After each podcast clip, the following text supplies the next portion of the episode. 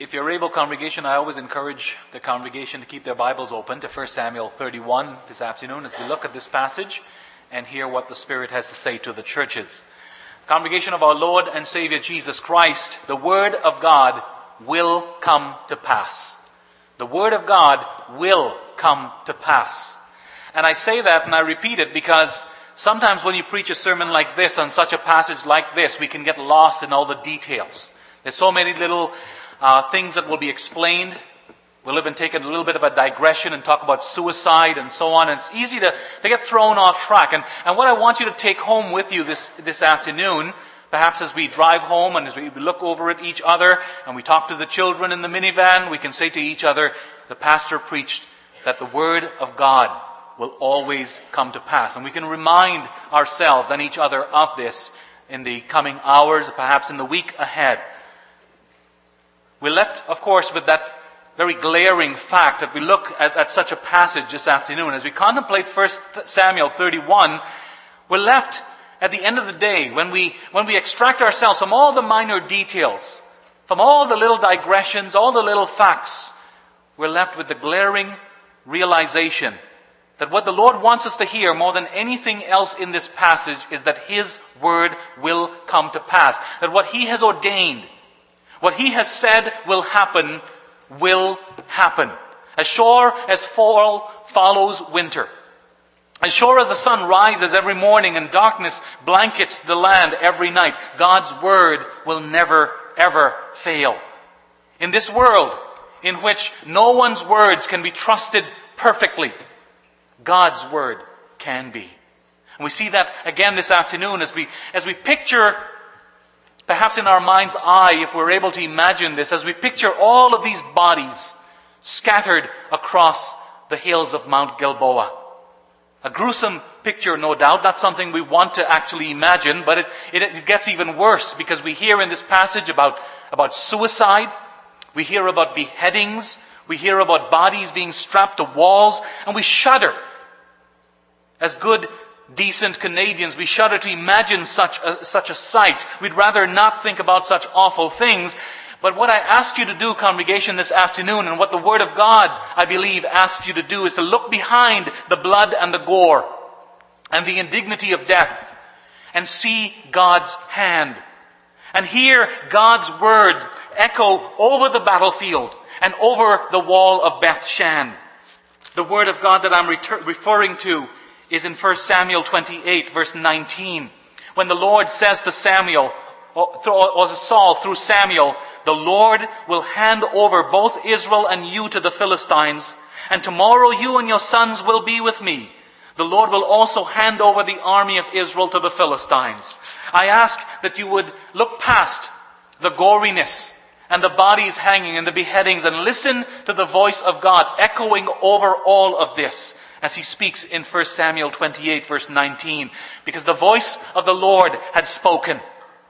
His prophet had announced from beyond the grave that Saul and his sons would die and that Israel's army would fall. And now we hear the rest of the story as it were in verse 6 of our chapter, chapter 31. We hear, so Saul and his three sons and his armor bearer and all his men died together that same day. It's as Isaiah says in, in chapter 40 of his prophecy, verse 8, the grass may wither, the flowers may fall, but the word of our God stands forever. Nothing and no one can turn aside what God has willed. And that's why we need to listen to this passage this afternoon, because the Lord our God has spoken. In fact, He has spoken a lot.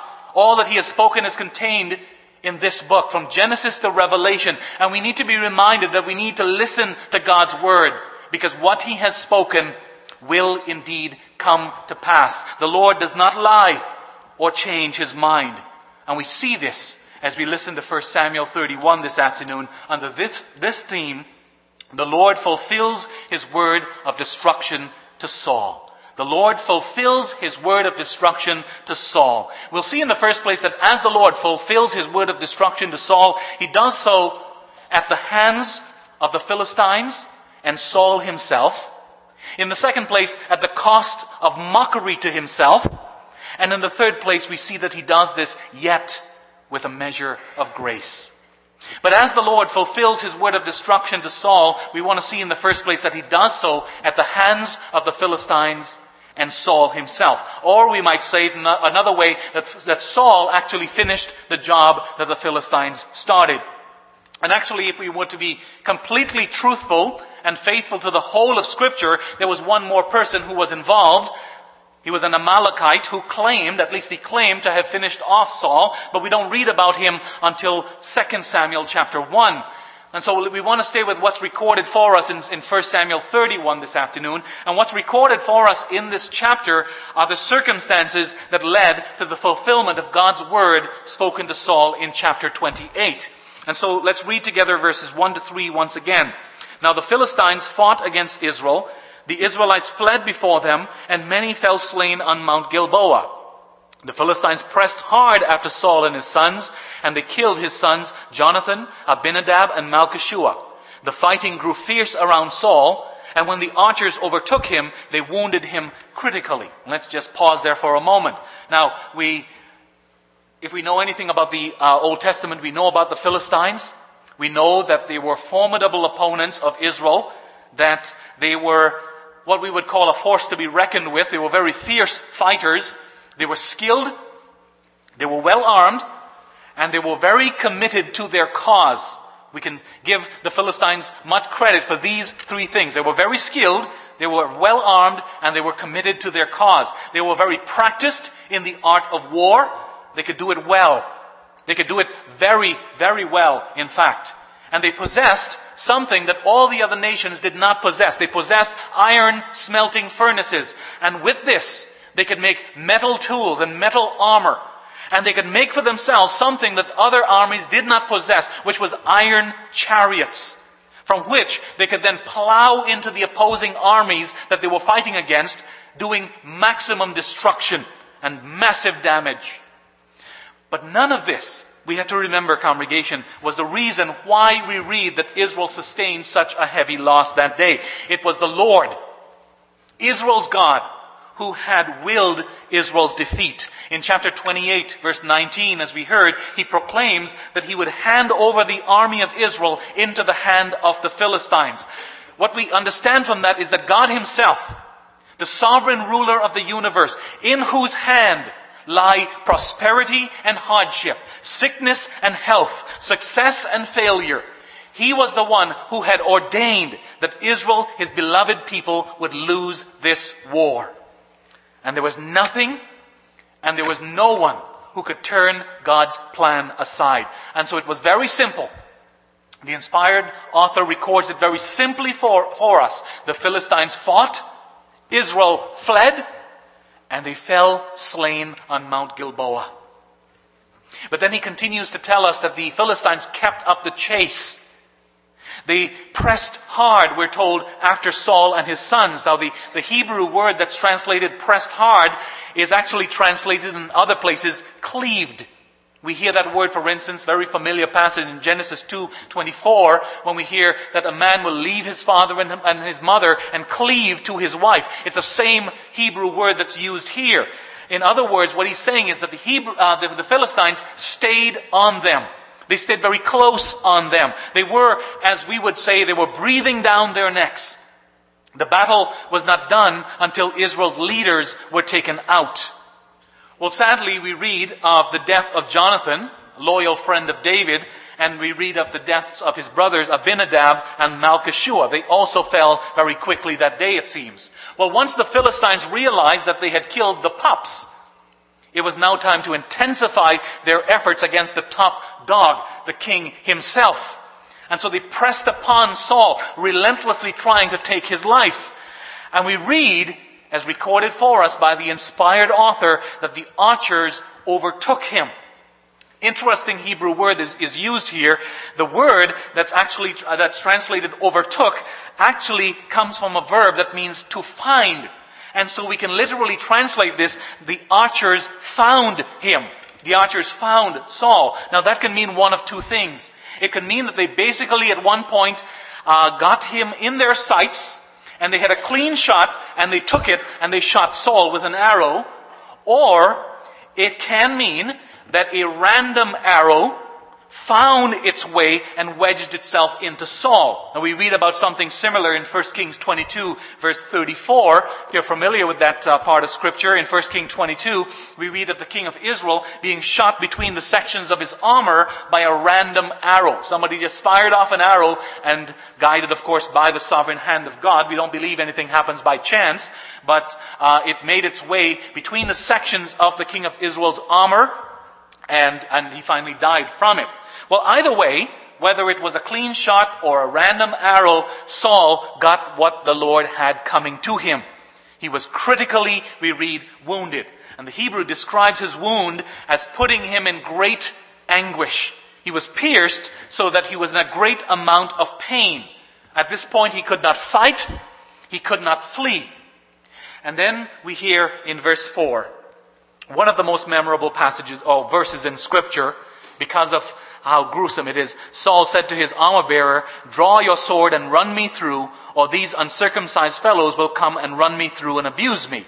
But his armor bearer was terrified and would not do it, so Saul took his own sword and fell on it. It's gruesome stuff. We have to admit that, but that's the Bible. It's very truthful. It's very realistic. It does not hide the facts. Saul finished what the Philistines started in that he impaled himself on his own sword. In effect, committing suicide, self-murder, taking his own life. Well, what was his reason for doing this? Well, we hear of two reasons. First of all, he wanted to avoid the Philistines running him through or thrusting him through.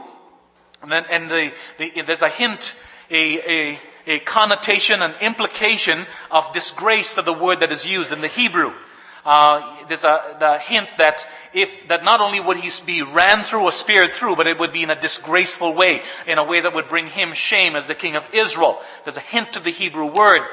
Ironically, the, the spear carrying Saul, who, if you read about him, he always carried a spear with him. He was always trying to, to spear somebody. Well, the spear carrying Saul, ironically, wanted to be speared the shame of being speared by the Philistines. Well, what's the second reason that he did not want to be run through by them? He also did not want to be abused by them. The Hebrew word means to make sport of someone. Saul was afraid that they would mistreat him once they got him in their power. Now, what exactly that means, the word doesn't really reveal much to us. Uh, it, it, does it mean that they would have, you know, perhaps tied him up, slapped him around, stripped him naked, shaved his head, dressed him up like a woman and chased him down the, whatever, it, they would have made sport of him in some way. Saul was trying to avoid that. He didn't want to get into their power where they would mock him and make fun of him. And so faced with that, he chose to take his own life. And we read that his armor bearer did the same thing. The sad thing about this is that we don't read anything of of repentance in Saul. We don't read of any confession of sin. We don't read of any cries for mercy or even cries for help to God. To Saul, we're left to come to the conclusion that to Saul, this was just a matter of his personal dignity, his, a matter of his personal pride. And so we're left to conclude that Saul died, and it sounds harsh, but we're left with nothing else to conclude but that Saul died an unbeliever. He died an enemy of God. And in fact, we base this not only on this present passage, but also of what we read, a parallel passage we might call it, in 1 Chronicles chapter 10. In 1 Chronicles chapter 10, we have recorded for us in verses 13 and 14, Saul died because he was unfaithful to the Lord. He did not keep the word of the Lord and even consulted a medium for guidance and did not inquire of the Lord. So the Lord put him to death and turned the kingdom over to David, son of Jesse. And so we are left with the conclusion that Saul died as the Lord had proclaimed and under God's judgment. That's why ultimately Saul died. But then when we read a passage like this, there are questions that are raised in our minds. Questions not only about why Saul died, but how he died. And the reason why questions like these are raised in our minds is because sometimes, maybe most of us can say, that at some point, in one way or another, either directly or indirectly, our lives have been touched by someone taking their own life, suicide. And so when we come across passages like these, the question arises in our mind. What do we learn here about suicide? Is, you know, one of the questions that I get asked from time to time is, you know, can we say for sure that a person who commit suicide, that they are not saved, that they, they are under the condemnation of God, that they will go to hell. That's one of the questions that's raised uh, to me sometimes by people whose lives have been affected by this. Well, what, what can we learn? Can we learn anything about uh, self-murder or suicide from a passage uh, such as this one? Well, not explicitly. And I say not explicitly in the sense that you don't find at the conclusion of the passage um, a, a, verse like, and, and, therefore the Lord says to his people, thou shalt not commit suicide or shalt, thou shalt not take their, your own life. Uh, it doesn't say that explicitly. But we can certainly learn from passages such as this about this whole business of self-murder or suicide as it's called in the Bible. And actually, apart from this, uh, this passage, there are actually five different occasions in the Bible that are recorded where people took their lives. We read about Judas Iscariot in Matthew 27. There's a man called Abimelech, that's a son of Gideon in Judges 9. Samson, Judges 16. A man named Ahithophel in 2 Samuel 17. And a man named Zimri in 1 Kings 16. And here's the thing that all of these have in common. There's a consistency about all of these passages. All of these passages, all of these biblical records of people who took their own lives, they're presented in a negative light. They're presented as men who could not live with the consequences of their actions. They could not live with what their life had become because of their disobedience to the Lord their God. And so the suicides that are recorded for us in the Bible, I'm saying that, and, and listen to me very specifically, the suicides that are recorded for us in the Bible reveal unbelief. Now, the, here's the other side of that. The Bible does not report, it does not record of any believer who, say, ended his or her life while, uh, say, in the grip of mental illness, suffering through deep depression. The Bible does not record or reveal uh, of, of any believer who died or took their lives in this way. And so we have to place those who die as believers in a different category to those who are recorded in the Bible. On the basis of God's promise in Romans 8:38 that neither life nor death can separate us from the love of God in Christ, I think we can say with much confidence that those who have died at their own hands, and I'm talking, we're talking bona fide believers, those who have shown themselves to be believers, those who have died at their own hands, we can say, based on God's promise in Romans 8:38, they are not lost. But you know, once I say that, I want to be very, very quick to add this. This is not to justify suicide in any way. It's not to promote suicide as a choice for us as Christians ever. We are called, remember, to trust in the sovereignty, in the providence, in the wisdom and love of our God always. Suicide is not a choice. It's not a way out for us as God's children. Remember the Heidelberg Catechism reminds us that suicide, self-murder is wrong. It's a sin. It's a violation of the sixth commandment. And I want to emphasize that as well. And so we are not to have, what we're trying to avoid is any romantic notions, a la Romeo and Juliet, about suicide. Suicide is ugly. Death is not cool. Suicide committed strictly for selfish reasons. Suicide committed to get back at somebody. Suicide committed to make somebody feel sorry or guilty for what they did to us. Suicide committed just to escape our financial worries is a sin. But at the same time, we are not to think of any and all suicides as an unpardonable sin. In all the biblical cases that are recorded for us, it was wicked men who perished by their own hand. The suicides recorded in the Bible reveal at the end of the day a deep rooted enmity against God and a hatred for the consequences of their rebellion against Him. There is no repentance recorded. There is no confession, no casting themselves upon the mercy of God. The most we read of Judas Iscariot in, in, uh, in Matthew is that he was remorseful. And we don't even read of that in the case of Saul. We read nothing of the sort. And so, as Judas, as recorded in Acts 1.25, as Judas went to the place assigned to him, and we know that where that place was, I think, as Judas went to the place assigned to him, so Saul died under God's condemnation. And he died as a fulfillment of God's word through Samuel. And that's the main point we want to take away from all of this. That none of God's word will ever fall to the ground. But we want to see in the second place that as the Lord fulfilled his word of destruction to Saul, he also did it at the cost of mockery by his enemies. Well, why do we say that? Well, let's look at verses 7 to 9 once again. In verses 7 to 9, we read, When the Israelites along the valley and those across the Jordan saw that the Israelite army had fled, and that Saul and his sons had died, they abandoned their towns and fled. And the Philistines came and occupied them. The next day, when the Philistines came to strip the dead, they found Saul and his three sons fallen on Mount Gilboa. They cut off his head and stripped off his armor, and they sent messengers throughout the land of the Philistines to proclaim the news in the temple of their idols and among their people. They put their armor in the temple of the Ashtoreths and fastened his body to the wall of Beth Shan.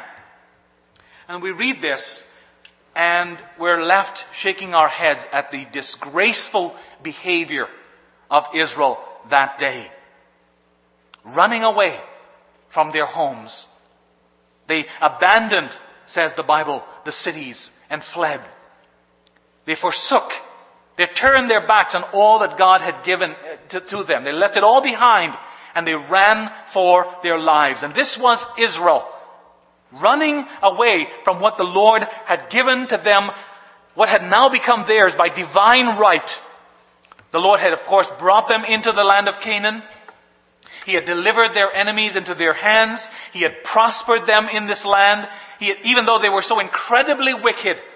And yet, what was their response? We hear this back in 1 Samuel chapter 8. They demanded a king from the Lord. In 1 Samuel chapter 8 verses 19 and 20, we hear of Samuel reasoning with them. We read in verse 19, but the people refused to listen to Samuel and they said, no, we want a king over us. Then we will be like all the other nations, with a king to lead us and go, to go out before us and fight our battles. And God had acquiesced. And here they were now. They had received the king that they had so much wanted.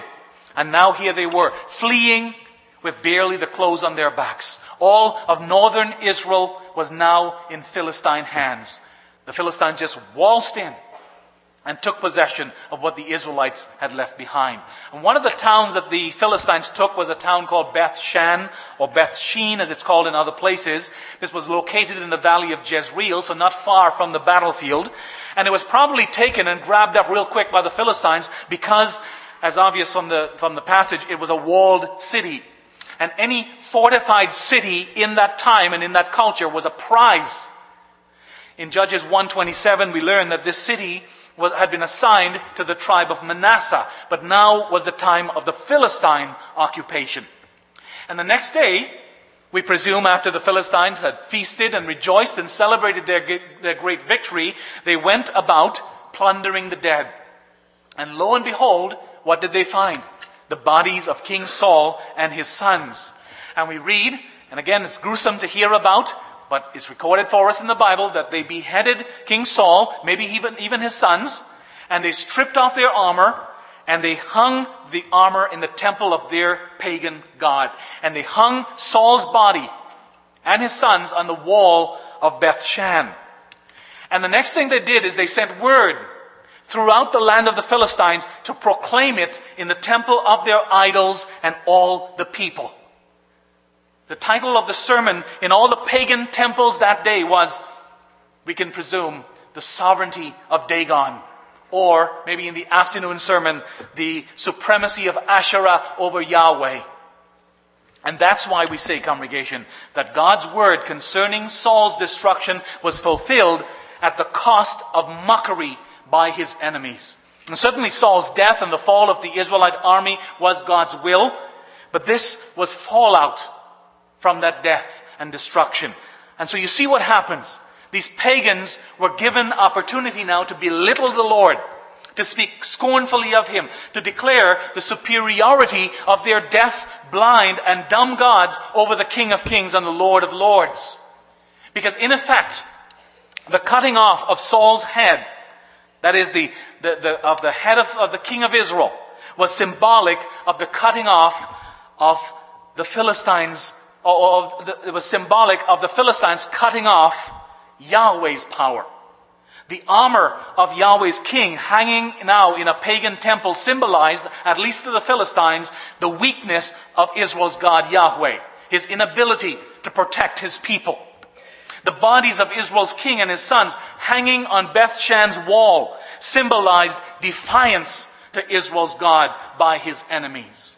And congregation, this mockery of God ought to strike our hearts as well, both as individuals and as the church. And we should be reminded by this passage that how we conduct ourselves in this world, how we carry out our calling, reflects on our God.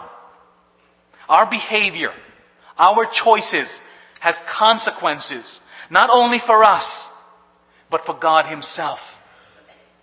What did Jesus command us? He said, Let your light so shine before men that they would see your good deeds and then glorify your Father who is in heaven. And so we're reminded by that that the good that we do reflect on the God in whom we profess to believe. But Paul also tells us that we can cause God's name to be mocked as well. He warns us in Romans 2:24 about causing God's name to be blasphemed among unbelievers, those who are outsiders, those who are from outside of the church. How do we how do we do that? He mentions stealing, adultery, idolatry, breaking any and all of God's commandments. He says that we can blas- cause God's name to be blasphemed if we indulge in these sins. And so when we profess that our God is a God of love, and yet we do not love others, what are we doing? We're hanging Jesus Christ on the wall to be mocked. When we get the reputation of God's, as God's people of robbing people, when we get the reputation of, of dishonesty, of not paying a fair wage for a fair day of work, if we get the reputation for any kind of stealing, what are we doing? We're making our God out to be untrustworthy, incapable of taking care of us. When we behave indecently, if we are not careful about the places we go, the people we associate with, the way we behave, what are we doing? We're giving others opportunity to deride and to berate our God. And let us remember that our Lord Jesus Christ, our Savior, has already submitted himself to public disgrace on the cross for us. His enemies, visible and invisible, laughed and rejoiced as he submitted himself to the shameful death of crucifixion. We hear about some of this in Psalm 22, verses 6 to 8, where it is prophesied of him, But I am a worm and not a man, scorned by men and despised by the people. All who see me mock me. They hurl insults, shaking their heads. He trusts in the Lord. Let the Lord rescue him. Let him deliver him since he delights in him. That's the kind of mocking and disgrace that our Lord Jesus Christ endured for us. And so with this in mind, let us all, every one of us, strive with the help of the Holy Spirit not to cause our God any further humiliation and disgrace. But as the Lord fulfills his word of destruction to Saul, we also see in the third place that he does so yet with a measure of grace. We see in verses 11 to 13 of the merciful work of God through the hands of the people of Jabesh Gilead. Now, the people of Jabesh Gilead, uh, perhaps we're familiar with them. We hear about them back in 1 Samuel chapter 11. And the, what we hear about them, it's not the first time we hear of them in the Bible, but what happens in 1 Samuel is that they had run up against a pretty nasty fella by the name of Nahash the Ammonite. And Nahash and the Ammonites, they came against the people of Jabesh Gilead, and they threatened to make war against them. And the the people of Jabesh Gilead, they uh, surrendered, and they said, make a covenant with us. And you know what this man said to them? He said, okay, I'll make a covenant with you, but I want to gouge out all of your right eyes. That's the covenant he would make with them. That's the deal he would make with them. And at that time, they sent word out, and Saul, King Saul, had picked up the challenge and he had led Israel's army to a crushing defeat of the Ammonites and saved Jabesh Gilead. And the Lord had ensured that the people of Gilead had not forgotten what Saul had done. And so we read that valiant men, that is, the brave men of the town, the honorable men, the strong men of the town, they stole through the night and they cut down the bodies of Saul and his sons and they brought them their bodies back and they buried their, their bones in Jabesh and they mourned for them. And you see, even though Saul was outside of God's favor in life, yet God extended a little grace to him in death. He was not allowed to remain hanging in disgrace. Now, many centuries later, another king would hang. Suspended, as it were, between heaven and earth, excommunicated, from God. And he also would be cut down and be given a decent burial. I'm reminded here as we read of the, the actions of, Jabesh, of the men of Jabesh Gilead, rem, reminded here of the care and the tenderness of, of Joseph of Arimathea and a man named Nicodemus. The difference is that this king was the very son of God. And he was hanging on the cross, not because of his own sin, but because of yours and mine. Saul was pierced for his own transgressions. Jesus was pierced for ours. Saul was extended grace, being buried and mourned, befitting the dignity of a king. Well, how much more must Jesus, who is the King of kings, and this too was a fulfillment of prophecy as is spoken by the prophet Isaiah in chapter 53. And that's why, congregation, we have to be reminded today again that none of God's word will ever fail. All his promises will come to pass. And so we can believe our God when he says to us, as he says in the book of Hebrews, chapter 9, verses 27 and 28, when our God says this to us, we can believe him because he does not lie or change his mind.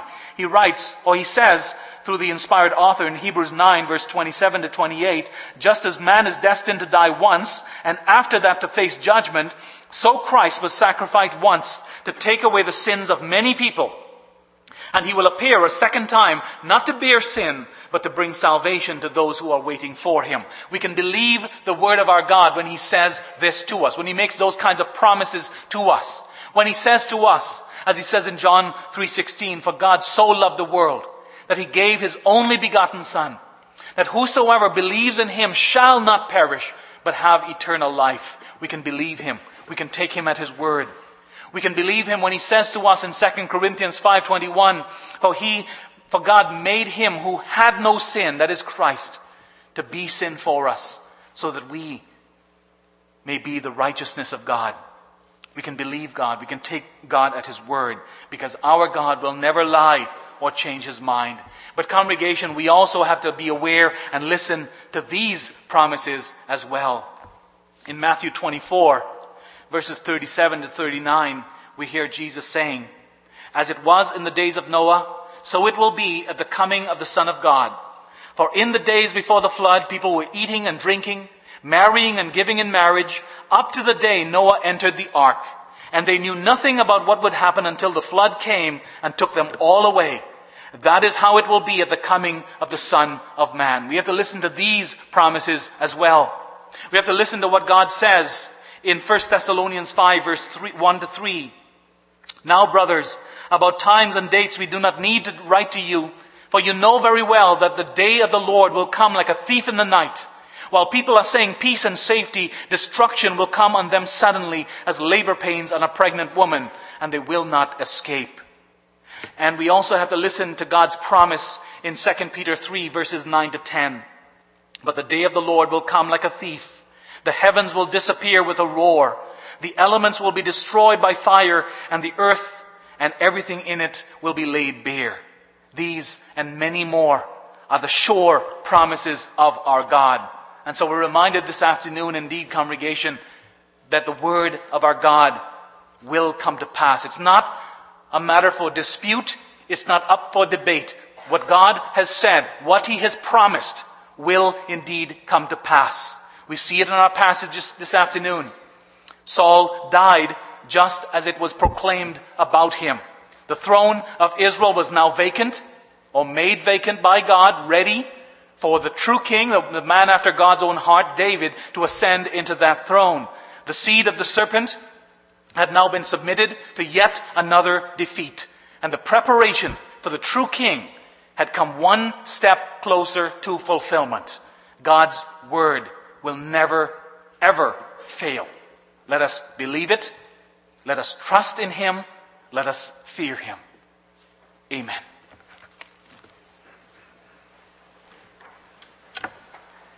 Let's turn once again in our hymnals to Psalm 68, and we rise to sing stanzas 11 and 12.